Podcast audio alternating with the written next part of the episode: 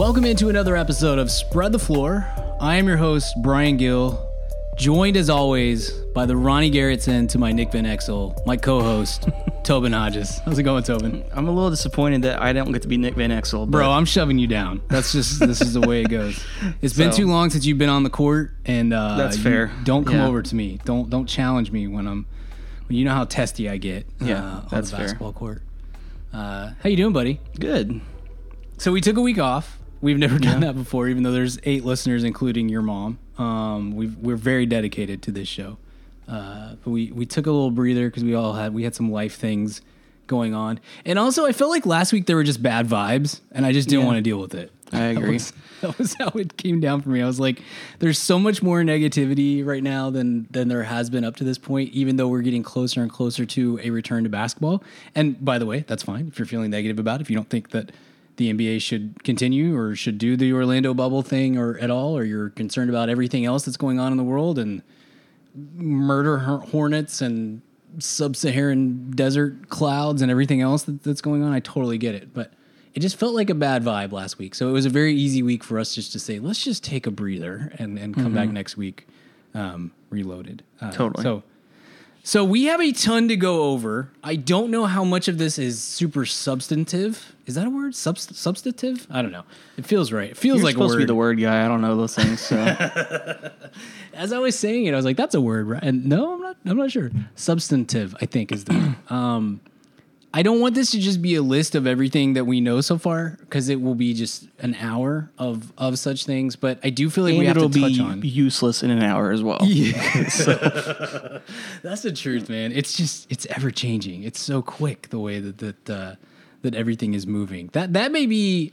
I mean, the story of 2020 is all the terrible things that are happening, but the the second the the kind of B story to 2020 may be no one could keep up. That's what we're going to tell our kids in 20 years. Be like, I honestly don't remember 90% of the things that happened because there was so much and it But hey, changed. today it's halfway over, so we're at least halfway through this stupid year. So let's just let's just set this year on fire. What an absolute dumpster fire everything has been. Um, so okay, so let's kind of reset where we're at. We're gonna spend the first half of this episode at least. I think I would say talking about uh, the notes coming out of what is what what what Orlando what the Orlando bubble is going to look like for the NBA players who are in, players who are out, players who have tested positive for COVID, just the setup for all of this, et cetera, et cetera.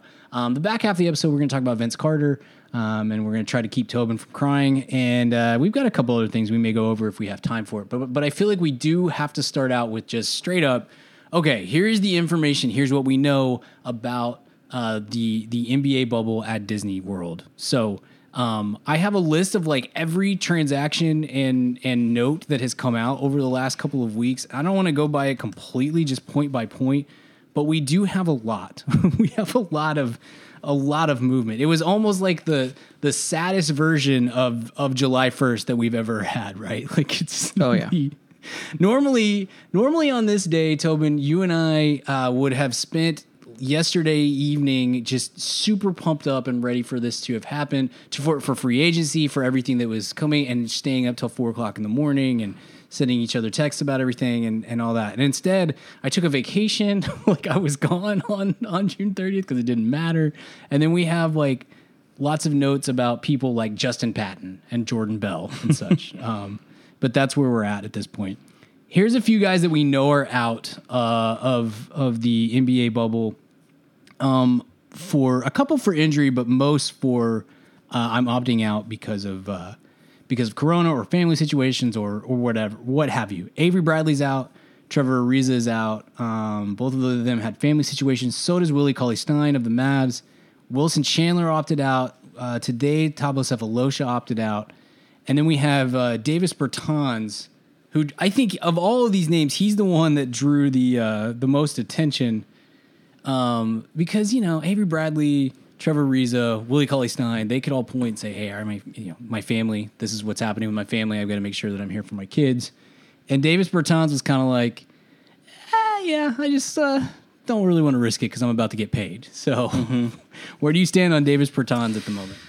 I mean, I don't blame him in some respects, but also like it's I, I kind of like I, I, I hate it, but at the same time, I'm like, you know what? Like, I get it because that dude is already injury prone. On top of the fact that his knees are, you know, basically jello at this point, and so if he goes out there and has an ACL injury, he's out all of next year with a basically a, a dead year with no money. So Sure.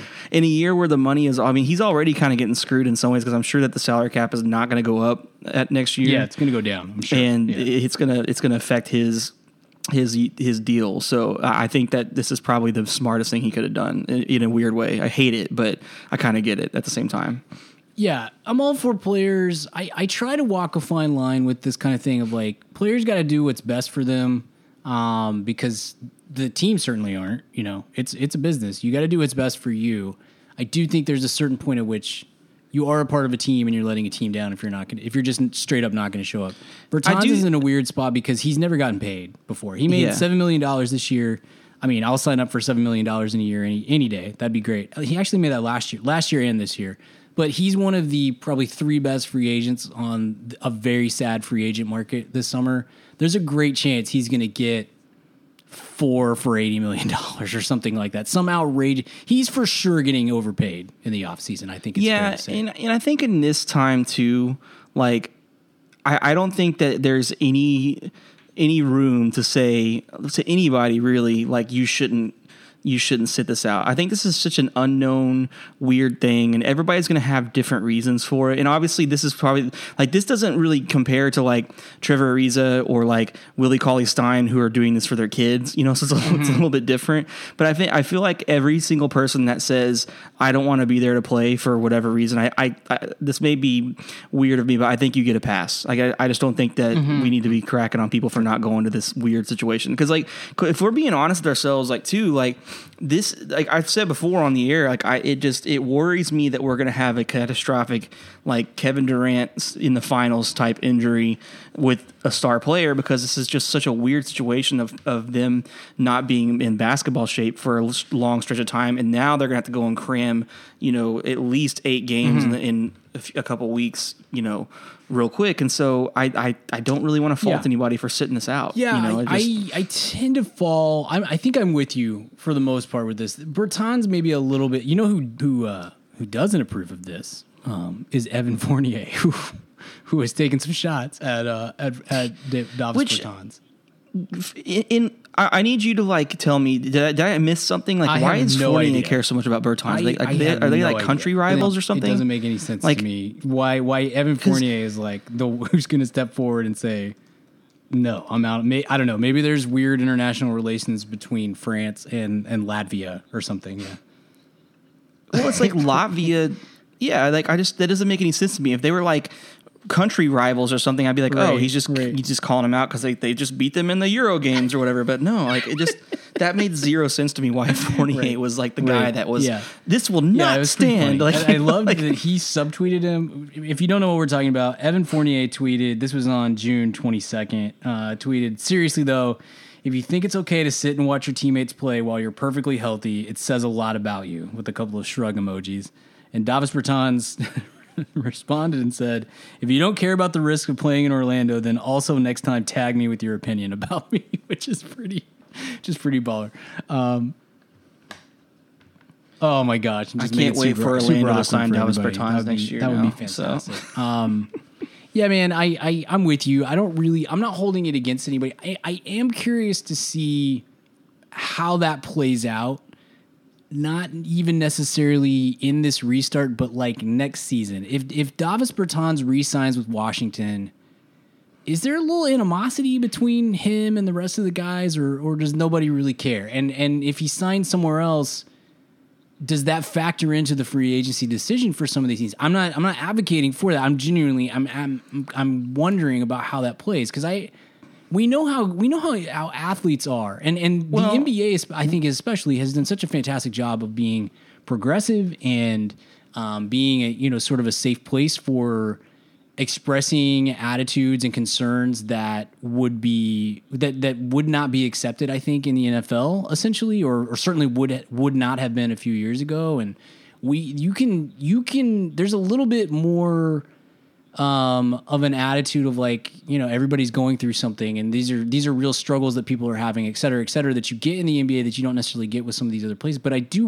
we we do know that that sometimes athletes are are pretty uh, the the team comes first, or at least they want to believe that the team comes first. And so I, I do wonder if some of that there's some math that goes into whatever Davis Bertans gets in the offseason or what teams pursue him and stuff like that. If there aren't some teams that that privately, I don't think they'll do it publicly, but that privately are like, I question that guy's commitment. I'm not going to do it. And we're not going to go after him. We also have to remind Well, ourselves yeah, that this is the Wizards totally. and they have zero chance. Like they, you know, and it, like and also Mm-hmm. the thing that Davis Bertans is probably waiting for is Bradley Beal to back out because once Bradley Beal backs out, no one's going to care anymore about Ber- Bertans, and so because that that's He's wait- yeah, I, he- you know I think go- that might be coming because Beal forth, seems to be like. setting the Yeah. setting the stone for that, but. But it's Mm-hmm. just like if this was if Bertans was on the Bucks, I think that I think I'd have a little bit more problem with it. But like, I, I guess this is just this is so not like me, and my this is like v- against my ba- values and beliefs. But part of me is like they don't stand a chance to to really make the play. Like may may make the playoffs, but Mm-hmm. like you're talking about eight games and you're going to go on your own way. Like, Mm-hmm. is it really worth risking your four for eighty di- deal if you know you're only No, going to play to- I eight totally more agree. games? Like, and so I kind of I, think kind of get is- it. Like, I just don't. I don't think I can this crack them for exact it. situation is why we advocated so not just us, but lots of people were advocating for the uh, yeah the World Cup style because this I don't know The that this World Cup happens if you do the. World Cup Yeah. style thing because there's something for Washington to play for. Number one, but re- really, the number one, Washington's not there if we're doing the World Cup thing because we got 20 teams and we Washington's not part of that at all. Um, so I, I, I don't know. Um, I, I'm I'm for sure. I'm with you. I'm giving him a pass. I'm, but I am interested to see. Does that um, what does that look like in the offseason? Does that does that make up does that factor into decisions that get made um, in the offseason? So, but we, we can't answer that that yet. So we'll see. Bradley Beal, I did have that that he's somebody who who seems to be going and going back and forth every day on whether or not he wants to participate in this. Victor Oladipo also has stated that he's unsure if he's going to show up in Orlando too. Victor Oladipo at least is is is coming off of injury. Um, Bradley Beal definitely seems more like, yeah, why would I come and do this? This is uh, He's waiting and for a trade. This is what it is. Yeah. I, I I'm I'm a bit torn on on that one as well. To be to be honest, I. I, I, I respect anyone who is nervous about stepping into this situation. It is a weird thing. It's something that nobody knows exactly what's going to happen. So I I'm sympathetic to that. Um, I also have a hard time sometimes with Bradley Beal because I, I feel like Bradley Beal at times wants to be a superstar without he wants the respect of a superstar without necessarily doing the things that earn you superstardom and and so there's lots of times where I, I have a hard time with him and I'm just not sure where where I fall on this uh, with him at this point. Um, Yeah. Again, I want to be clear. I'm I'm very sympathetic to I I'm nervous about this. I don't I don't know about doing this whole thing. I don't want to be a part. Whatever the you're you're there's there's a everybody is responding to all that is happening in different ways, and I t- so I totally respect and get that. I'm just saying there's a, with Bradley Beal. There's been a lot of things that have come up where it's like I'm not sure this guy totally is what he wants to be or claims to be or or whatever. I'm I'm just not I'm not totally sold. I guess is, is what I'm saying. Um, there's been a few signings. I'm not going to go through every single one of them because there's a bunch of of uh, like uh, two two way contract guys and like end of roster players and stuff. Some of the big ones just real fast. I I loved that uh, Oklahoma City went ahead and and uh, converted Lu Dort's contract to they signed him to a multi year contract and and keep he's been he was starting games for them at the end of. Uh, at the end of the year before everything got shut down and he was playing really really well for them he was I think I had him like somewhere in the late 20s on my draft board last year, and then he went undrafted. Just seemed very odd to me, and he really found a place for himself. So I'm I'm, I'm happy for him. Our Mavericks they signed Trey Burke. We can welcome back Trey Burke to the fold uh, to replace Jalen Brunson. Are you excited about Trey Burke? Yeah, I you know I liked he did a good job here, and I was a little bit bummed when he left. Mm-hmm. Um, he you know for what he was, he was fine. You know, but I mean he's if he replaces Jalen Brunson, that's a pretty I think it's a decent replacement. I mean he's not going to be as good as Brunson necessarily, but Mm-hmm. You know, also Brunson has Totally. not had the best My of years. concern with the Mavs is that You know, they're going I- into the playoffs now with Yeah, literally three big men on the roster with with KP, with Maxi Kleber, and and then Boban, and that that's uh, I'm not not sure how that will will play out. Um, So we're not good. that it really matters. The Mavs aren't making a run to the championship or anything like that this year, but you'd like to have a good showing in the playoffs, and I'm you know I'm a little I'm a little nervous about that. Speaking of the Mavs, our our buddy Rowdy Ryan Broekhoff or Ryan from accounting, um, he signed a, a deal with uh, with Philly, so he'll be on the Sixers bench this season. Another former Mav, Justin Anderson, man, what a disappointment he turned out to be. He uh, he signed a deal with Brooklyn because Brooklyn's players are dropping like flies. Tobin, oh my gosh, uh, we'll go over the the COVID tests in just a second here. But Justin Yeah. Anderson will probably be starting for Brooklyn when the season resumes. It's just crazy, just crazy. I wonder how much depressing. Brooklyn Oh is the gosh. Brooklyn and Washington, especially, are, are kind of the. I don't know how to put that. You look at what's happening with those two teams, and you wonder how much the NBA is like. Man, maybe we should have done something weird. Maybe we should have gone with World Cup bracket style or, or draw style because there's not. I mean, we knew coming in there were not eight real playoff teams in the East. There was more like six, and they're trying so hard to create something there. But the gosh, the bottom of the of the, the East bracket is just going to be an absolute dumpster fire. With Washington apparently not caring about trying to get in, and and the, Brooklyn just just kind of decimated by all this. I don't I don't know how that plays out. I wish they could sub over and just be like, hey, you know what? Pelicans are in in the in the East, and so are the Grizzlies or the Trailblazers. I, it, Yeah, and if if you weren't going to do the World Yeah, Cup thing, this would have been a perfect time to say we're taking the 16 best teams. You know, because the the the Nets are going to be Sans, KD, and Kyrie already, and then you throw in uh, DeAndre Jordan's probably Yeah. not going to come, and uh, who was the Dinwiddie might not come. Claxton's out, yeah, yeah. Cl- Clax, uh, Cla- I think Claxton, not Claxton, yeah.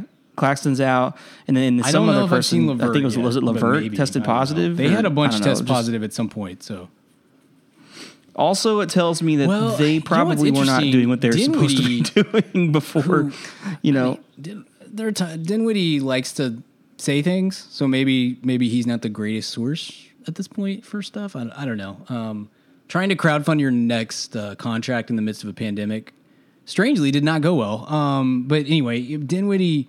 Dinwiddie essentially said, "I was fine until I until they made me come back to New York, and I tested. I, I got sick by having to come back to New York. So he blamed it on the environment that that he is he is surrounded by, and DeAndre Jordan kind of did the same thing. So I, you know, that's there's a lot of I don't know, I don't know what that means ultimately, but but yeah, I I mean, I wonder if we are approaching an area in which Silver just kind of makes an executive decision and says.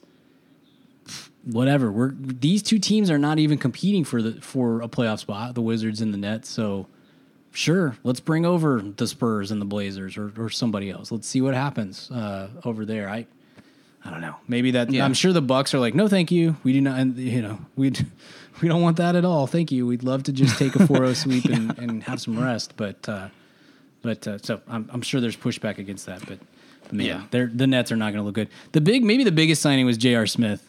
Uh, is going to take Avery Bradley's place in in L.A. Um, he gets to reunite with uh, with LeBron. So um, good for him, I guess. I don't, and good for us because comedy that comes with J.R. Yeah. Smith. Yeah, it's definitely going to have. There's definitely going to be some moment in these next ten games that something happens before they just decide to cut. It's funny with Jr. LeBron. I I don't want this to get into too deep into LeBron stuff, but it's it's you know he. It's an to me. This is fine. Like it is what it is. You just got to There's. It's not like there's a plethora of of available players out there that are going to come in and provide something. Um, but it is funny how loyal he is to J.R. Smith and how that has bitten him in the butt multiple times over. So we'll see.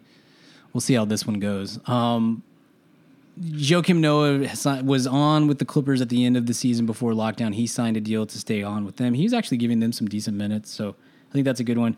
And the Rockets picked up uh, Luc Richard Mbah a Moute um, to take the spot of Thabo Sefolosha, which I think is a win. Um, I don't know unless it was just he still hadn't recovered from injury. I don't know why Mbah a Moute was was out of the league. I, I thought he was light years ahead of, of where Thabo Sefolosha was. Yeah. um, over the last couple of seasons, but but it is what it is. Um, dude, real fast. I feel like we do have to say to talk about the guys that we know that have tested positive, just because uh, this it's part of the story now, and then their teams have put it out there, or they have put it out there, or something. So we know about uh, Nikola Jokic, Malcolm Brogdon, the entire Sacramento Kings roster, pretty much. Buddy Hield, Jabari Parker, Alex Len, uh, and then Derrick Jones Jr., Spencer Dinwiddie, DeAndre Jordan. And we know that there were three Pelicans who tested positive, but David Griffin has not released those names. He's been very protective of that, which is great. Fantastic play by him. Do you have any concern on this? I think we saw what was it like 16 names in the first 16 guys in the first round of of testing when they all came back to their teams and stuff that had tested positive and then we've had a few more since then. Does that give you any any real pause or, or concern or anything? I don't know exactly where you stand on all this. I think 16 is a lot lower than I would have guessed if you gave me like a betting number. Uh, like 16 out of 20 teams, 22 teams is is really, you know, not the worst, I guess, but um, I think it's gonna. The, to me, the I'm not gonna be concerned until they can't. Like when, now that they're you know officially with their teams and supposedly doing certain practices, I'm not gonna be concerned until we start getting Orlando test. When we get Orlando test and we have people dropping, that'll be a little bit different story. I think that's gonna because like not only does that mean that what you're doing is not working, it also means that there's a chance that teams are to be depleted if we're not careful. So, you know, but I think right now it's just kind of like a let's get together, let's figure out who has it, and let's try to get you know try to get clear before you know July 30th, and then let's go from there. So, Yeah, dude, there's been so much there's been a lot of talk of like we're seeing the number spike in Orange County where where Disneyland excuse me, Disney World is is located and um, and then we get you know these numbers from uh, from across the the league. I'm the same with you. I thought 16 was a pretty. I understand the percentage is a little higher than we really wanted. They think they tested 302 players, something like that. They got back 16 positives. So it's a little higher than you want, but I, I don't know. 16 is is a manageable number to me. Um, but in theory, my my whole thing has been from the, from the get go. The NBA is spending like 150 million dollars to try to make this bubble thing work, and that I don't even think that that goes into day to day operations or anything like that. I think that really translates to we're spending 150 million dollars just trying to make this the safest place that it can be. And I've seen enough mm-hmm. people within the NBA. I saw Rick Carlisle today had a big interview and he talked about it. There's been others that have come across, come up in the, over the last few days that have essentially said, I mean, in theory, this is this is going to be the safest environment in in the United States for for the way what we're doing, the the the lengths to which we are going, and the methods that we're using to ensure that this is a, you know a safe place. I I I can't imagine short of literally locking down your house, having no deliveries, having no contact with the outside world, et cetera, et cetera. I don't know that you're going to find a safer environment than what they are, in theory at least, what they're they're providing uh, at the Disney bubble. Now, my question is going to be: Is it is it going to compromise the fact that MLS is now there and there before? You know, because in in we they've there's been reports come out that they you know that the the stuff the COVID's not transferring on surfaces as much as we originally thought it was. It's really just going to be more of an aromatic thing, which is great in the sense of you don't have to worry about wiping everything down every five minutes. But you have to wonder too, like what happens in a, in the transition between MLS to MLB, not MLB to um, NBA. Uh, what what could possibly be transferred in that? You know, it's just it's like I, I agree that this is probably the safest place that people can be, but I also wonder like, you know, before they get there, what's going to happen? So Yeah, yeah, I agree. I, I don't know. I, I did see six six players from MLS tested positive since they came to Orlando, um, and there's all and those are all of FC Dallas players coming from the hotbed of Texas Yeah, right now totally. too. So yeah. By the way, yeah. we live in a dumpster fire right now, so you know that's part of it. Uh, pray for us. Um, yeah, yeah, no, it's it's there's there's all kinds of things that I think. I mean, just from the standpoint of, I can't imagine that MLS is going through the same level of security that the NBA They don't have the same amount of money, yeah, so there's no way. exactly, Yeah, exactly. So that that's part of it. I mean, look, we we I think the NBA has done an incredible job of setting a standard of like expectation and of what this is going to look like, and that this is difficult and it's weird and it's uncharted territory, and we don't know exactly what's going to happen. They've done a fantastic job of of making, I think, of being very calm and rational in the midst of a period of life that is super not calm or rational for anybody and mm-hmm. just kind of kind of steer you know just just trying to navigate and steer the ship of saying there's going to be guys that are going to test positive. That is going to happen. We're we're despite every single thing that we're doing to try to prevent it it's very very very likely that in Orlando somebody is going to is going to test positive. It's it's just mm-hmm. a way that it goes. And and they did the same thing when they brought everybody back to their teams. They did a great job of getting out in front and saying on Sunday, you know, before players reported on the Tuesday of like, hey, there are going to be positive tests because this is a virus that, while we still don't know a ton about it in a lot of ways, we do know that there are lots and lots of people that have asymptomatic cases and they're just, they don't know that they've got it and they've got it. And so what's going to happen?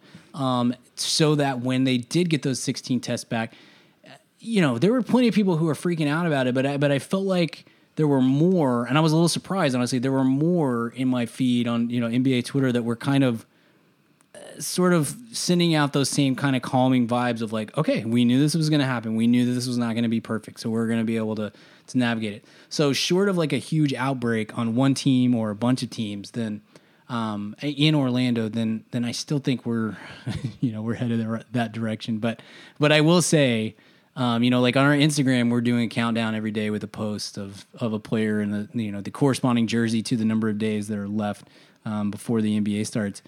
And I every time I post it, I'm like, please, please, God, don't don't don't screw this up, Florida. Don't don't Florida this. Um, because it you know it's it's still going to leave me with a little bit of, of pause until we actually see NBA basketball. Um, I'm I'm trying very hard not to completely get my hopes up, despite the fact that my hopes are very very high already. So I don't know how much, what I can do to change that. You know. Yeah, I think my I think we're definitely going to have a start to the season. I think my bigger fear is what happens when they're all there and things start going bad. Yeah. That that's going to be the more the more problematic thing for me. I think. Sure, sure. So we'll we'll uh we'll have to see, man. Let's talk just a tiny little bit about um the the experience the NBA. We talked, I think, last time we did an episode about um the bubble and the the way that they were going to set everything up at, at Disneyland. We've got a few more things on that. We've got the schedule. Opening night is July 30th, which is less than a month. That's 29 days from right now when we're recording this episode. We're going to have a doubleheader to start off the the uh, the restart with the Jazz and the Pelicans and the Clippers and the Lakers. That is a banging start to the season, restart to the season. Mm-hmm. I can't wait for that. I'm excited to see those guys. I we we maybe need to to uh, quarantine together uh, for that for that night. And then I think, dude, I think games start at 11:30 our time the next day, something like that. Maybe 1:30. I can't remember exactly what it is, but the next day we will have games on in the mid afternoon at least, and they'll run through the through the day, through the course of the day, and that's what it's going to be like for the first couple of weeks. Yeah, and it's just I hope that it's it. Like I just really hope they broadcast everything because I want to watch it all at once. So What I heard was, if I remember correctly, and I didn't note this, so maybe I'm wrong, but I, I think what they said was there's three courts and two of them will be televised every single day. So you're going to have one court, I guess, that will only be, excuse me, local broadcast or and or um, uh, League Pass broadcast, I guess. Um, Be interesting to see if they extend the free League Pass to those of us that have been using free League Pass since this all went into lockdown. If they just say, "Yeah, what the heck? Just just go for yeah, it. It's two. Please weeks. keep watching. Yeah. Yeah, totally, totally. So that'd be great. Um, yeah, if they do that, gonna have to get couple more TVs. So we'll see how see how my wife responds to that.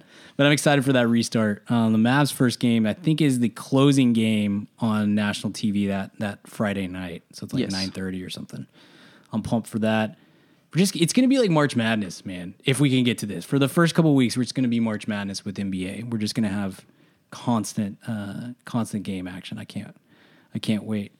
Um, we did see that they are going to have some sort of Black Lives Matter um, logo or graphic on the court during the course of these games, which I think is is fantastic and smart. And is by the way, kudos to the players for pushing that and some other things that we're going to talk about just here in a second of making sure that the plat that they are using this opportunity to negotiate is a lot of uh, league support for for social activism instead of just straight you can do what you want, which is what the league has done more traditionally. I think. Mm-hmm.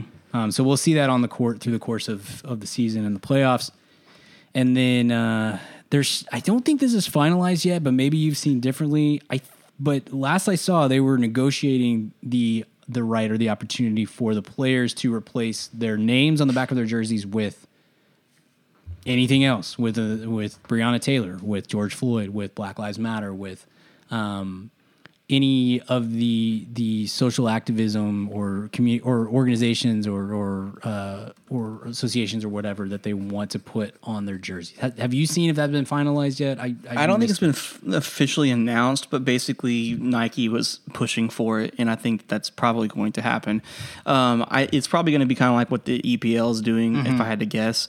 Uh, my guess would be is that the the league is probably hoping that they'll do a unified one and not just let them do whatever they want. I, that's probably why it hasn't been sure. announced yet, if I had to guess. But sure. who knows?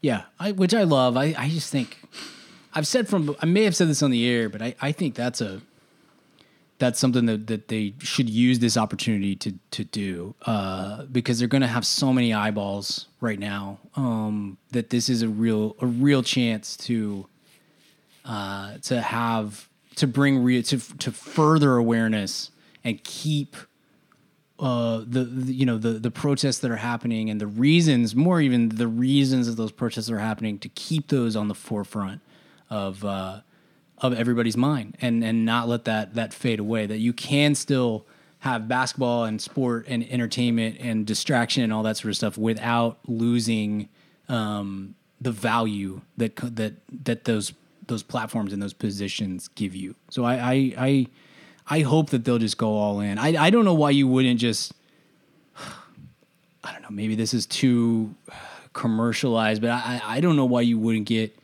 um, special jerseys and and have Nike and just straight up say, hey, every dollar that that of profit that comes out of this from either on the NBA side or Nike side is going to uh, you know support these organizations. Yeah, sell so. sell new, sell these special jerseys for a profit. I mean, mm-hmm. like you could you could even just do like the old like the I mean, easy like the All Star jerseys with their with their logo and just do black and white mm-hmm. or whatever. You know, yeah. I, I, don't know. Sure. Just, it would be easy. Do something like that. I think that'd be a great a great way to keep awareness and then to and to raise some money for it. But it's got to be. I you, I understand that walks a fine line on on the commercialization side of things. So you got to be careful doing that that it doesn't come across as as exploitation or anything like that. But if it's if it's clear and it's it's genuine on, you know, we're going to raise hundred million dollars and it's going to go all to uh, these causes and these these uh, you know these uh, associations and stuff, then I, I think it's a that's a win win. Also, it may drive out some idiots, so that'd be great too. Because I'm I just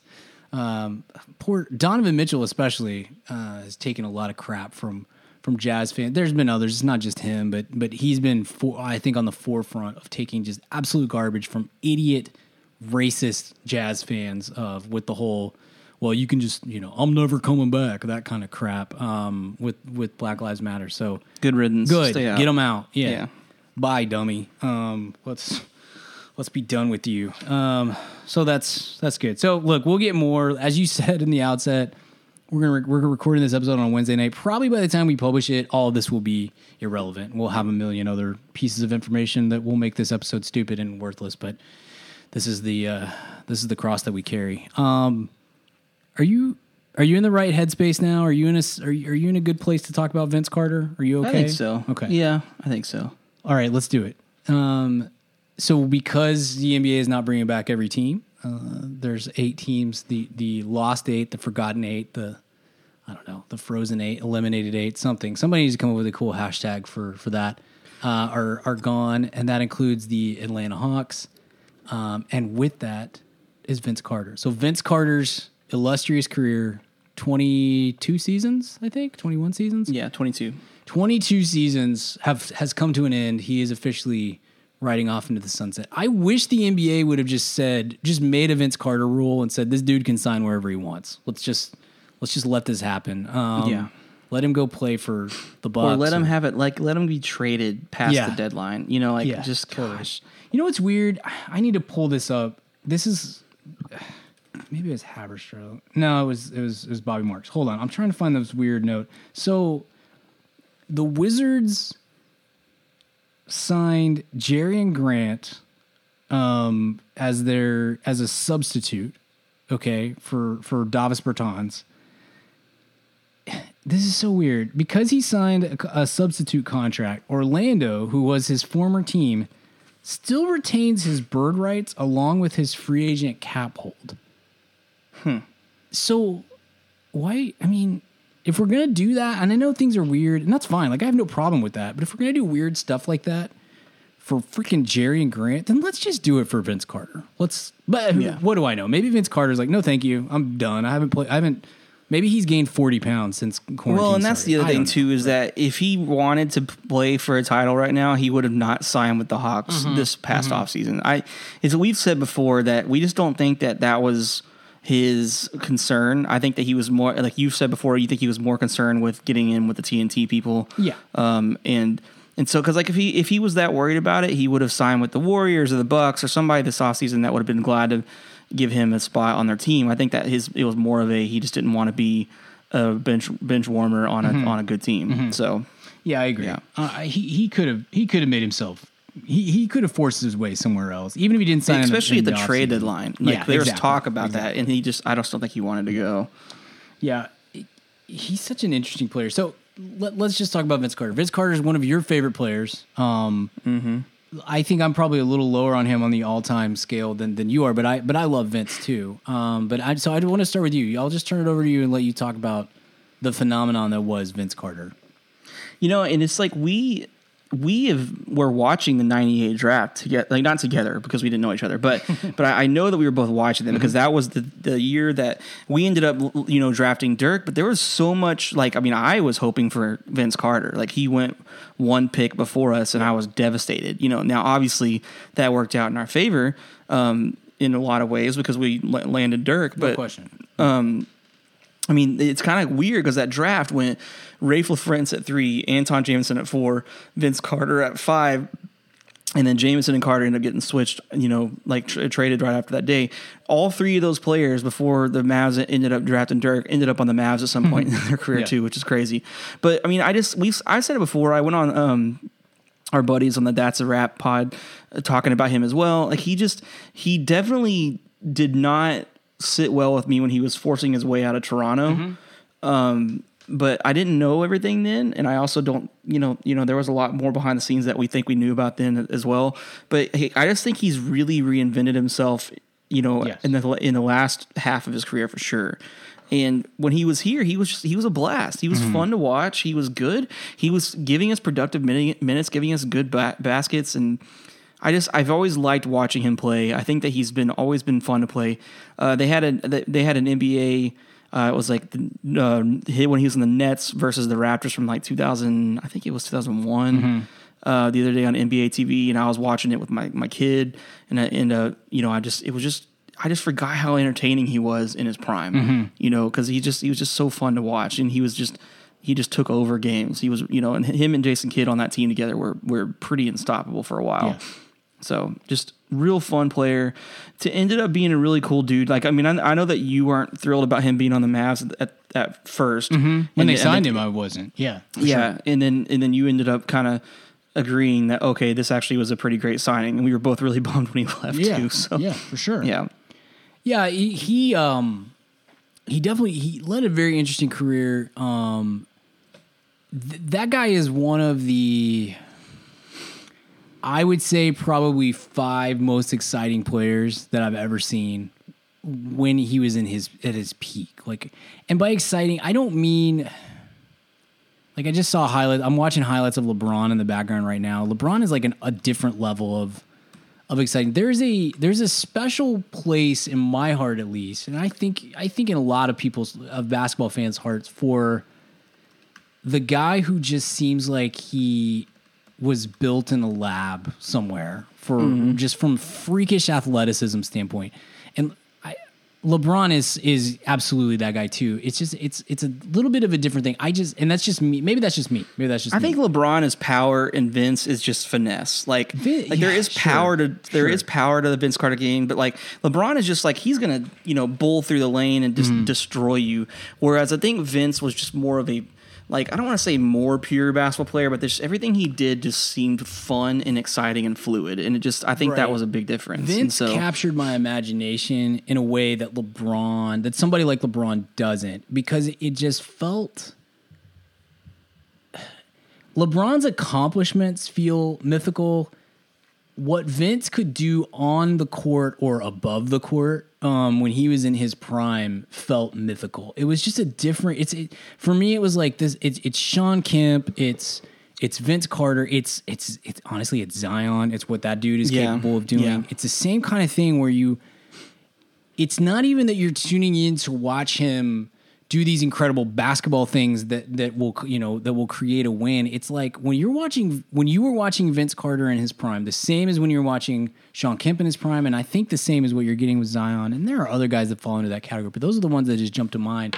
Um, you're watching to see him do something spectacular and something that maybe you've never even seen on a basketball court before in one second. You know, that you're watching for this one second glimpse of just absolute insanity. And it was he was delivering that on almost a nightly basis his first few seasons. It was an just an unreal thing to watch. Um, what he was capable of doing athletically uh, with, with his dunks, you know, d- jumping over the dude, the, the Fr- Frederick Weiss in, in in the Olympics, and uh, um, I mean, good gracious, the, the slam dunk contest. I mean, the uh, maybe the one that sticks out to me is that like kind of baseline 360 that he had against the Pacers. For whatever, I can just see that in my brain for probably for the rest of my life. Um, he just was this.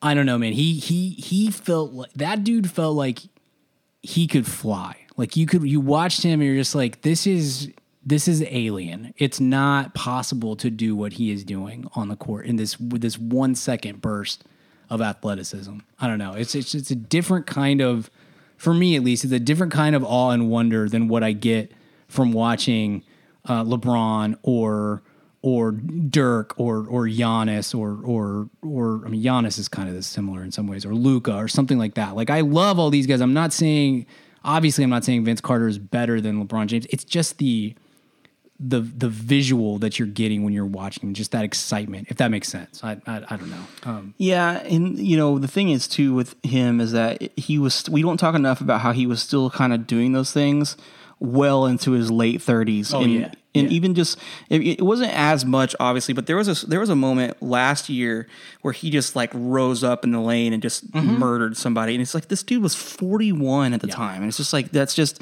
I mean, we saw Dirk playing in his late thirties, and you know, and he looked like he was about to just die, you know, so at times, you know, and, and it's a different body type, different person, whatever. I get Mm-hmm. it, but you know, like the fact that this dude is older than us and been playing for multiple years and still was more athletic and more in shape than than 19 year olds in the league Yeah. was was pretty insane. Yeah. I do want to talk about the, the second phase of his career, though, because that's where my. I was fascinated by him his first few years in the league. I hated the way he went. He left Toronto. I thought it was a really. I don't know how I would feel about it now because uh, attitudes have changed. Reporting has changed. We know more now than we did when that happened in Orlando because of social media and things like that. I just remember the thing that killed me when he left, when he forced his way out in Toronto, was the the infamous telling the opponents what play they were going to run at the end of the game. Just a really Yeah. awful thing that you just that's a, that's a, that's one of those like Scott you know when we were, when we were talking about the last dance those Scottie Pippen things where it's like that's a thing you don't do that's just a that's a that's a thing that you just that is not even an unwritten rule that is just straight up that's being a bad team you don't do that um and I know there's way more that so I was kind of I was out on him for for a while. Um, and then you see how his you know the the back half of his career progressed when he was in Orlando and Phoenix and stuff.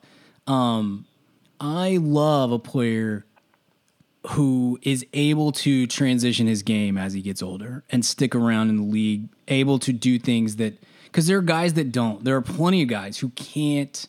I just talked about Shawn Kemp. I mean, part of Shawn Kemp's thing was he gained a ton of weight um, and cocaine. But um, but but part of Shawn Kemp's thing was he couldn't. He had no idea how to how to evolve and how to adjust his game um, once his athleticism started to wane. He just he he didn't have a second thing. He didn't have another gear. He didn't have a, a you know a, a curveball Yeah. or whatever to go to.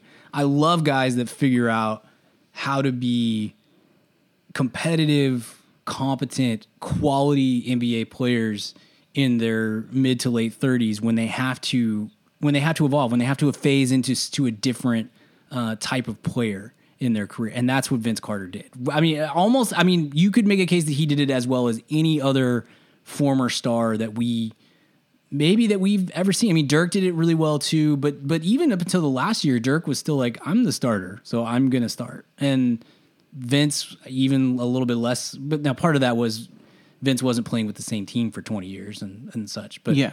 but there was a I don't know he he. I think he is one of the, the great standards for how you can you can stay in the league and stay um, as a, a quality, competent, good basketball player while evolving and changing your game and growing uh, as you age.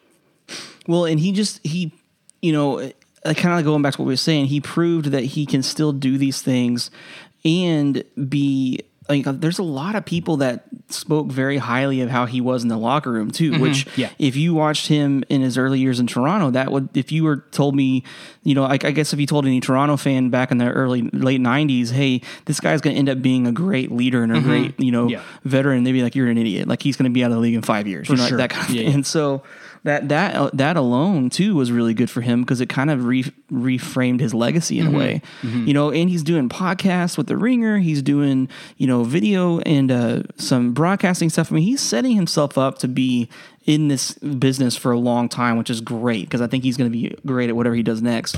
Um, it's just it's you know like even when he was with the Mavs, like he didn't really he was kind of the perfect you know six man in a way because Mm-hmm. not only was he beloved by the veterans, he was he was great for our young kids, and he would come in and hit some big shots. And like that's not how he was when he was with Toronto and Orlando, but you know he kind of started doing that with Phoenix, Mm-hmm. and it's just. And it was just, it was really cool to see him kind of take that role. Because again, I don't think anybody would have guessed that he would be in that role, Totally. you know, Yeah. in the beginning of his career. No, hundred percent. I love that, and I do.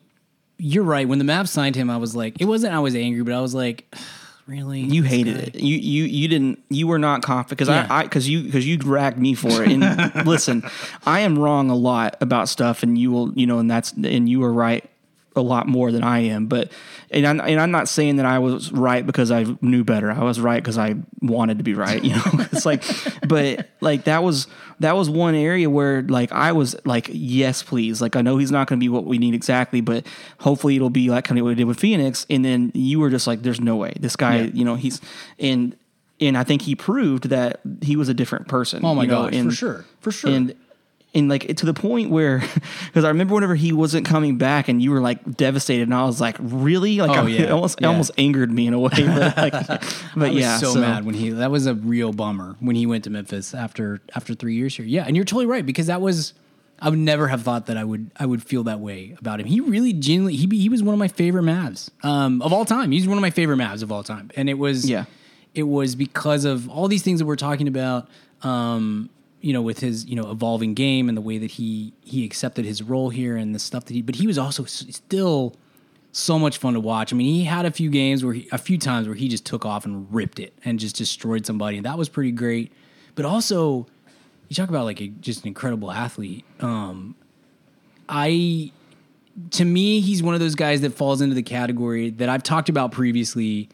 Of I may have said this when we did our favorite players of the of the year at the beginning of the season, but we had even we had two two listeners then. So um, I love uh, there, there's there's guys that you there's guys that you don't appreciate what they do until you're watching them 82 times a year. Until they're on your team, Sure. and you're seeing them every night.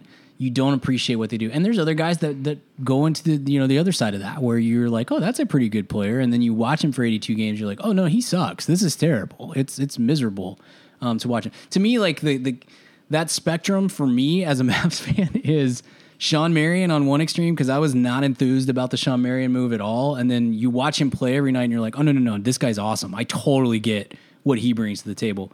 And the the the end of that spectrum is is Chris Kaman because I was pretty pumped when we signed Chris Kaman.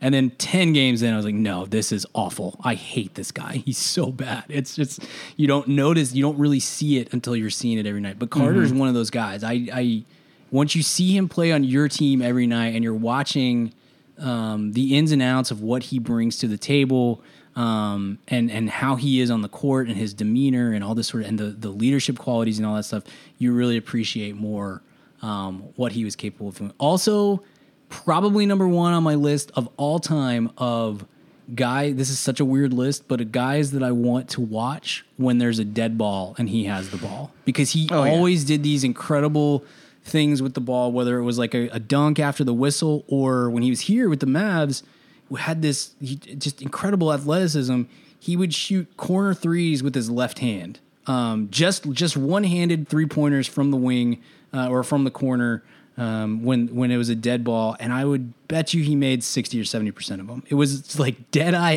accuracy, left-handed, almost floater from from twenty three feet, and it was kind of which I mean, look, it says a lot about how bad the Mavs were during that era. That that was one of the most exciting things that could happen during uh during a game. But it was really cool. He was always somebody I'm like, oh, he's got the ball. What's he gonna do? Something weird's about to happen because he's just such a ridiculous athlete.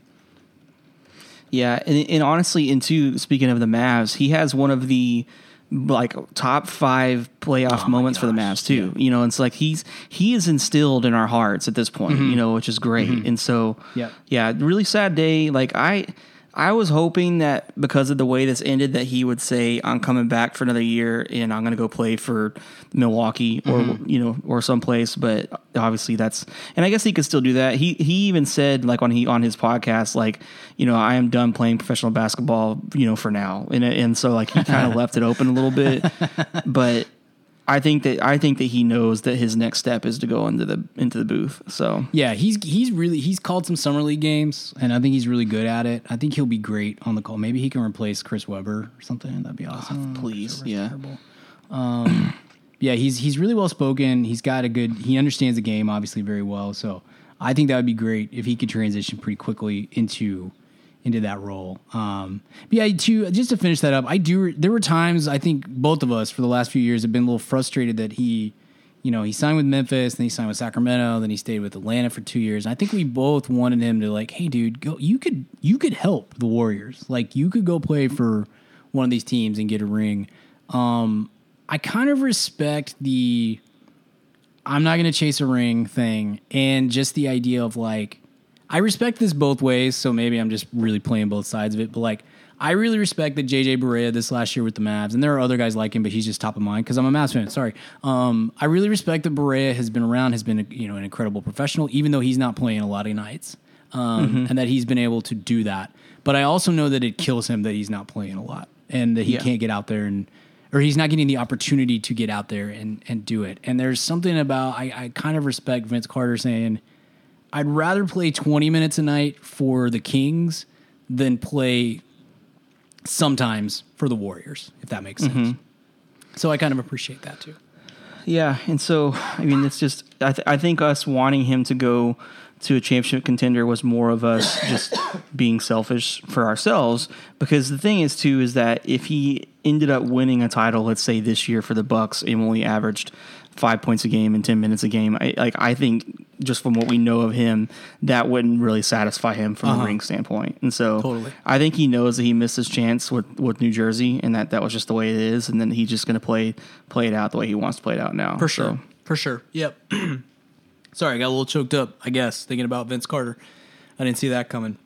Um not really, I just choked. Uh anyway, yes, so uh, we I I kind of I'm kind of with you. I wonder if maybe he'll the middle of next season if he's still in shape and he's like "Uh, I've had a whole year off, maybe maybe I want to come back and do something. Um I'd be happy to have him come back and and, and try This would be the perfect situation for him now. It's like if Oh, this was sure, like for sure. if this was next year, then he could just be like, oh, you know what? Hey, I'll come play for the for the Bucks. Oh, like, for sure. Yeah, yeah, yeah. Totally, totally. Um, so we'll see. Maybe maybe we'll see more of Vince Carter. But if we don't, what what a great career that dude had. What a great way to I mean, just a, just truly a genu- genuinely, I mean this like the a class act who figured out how to be a class act and.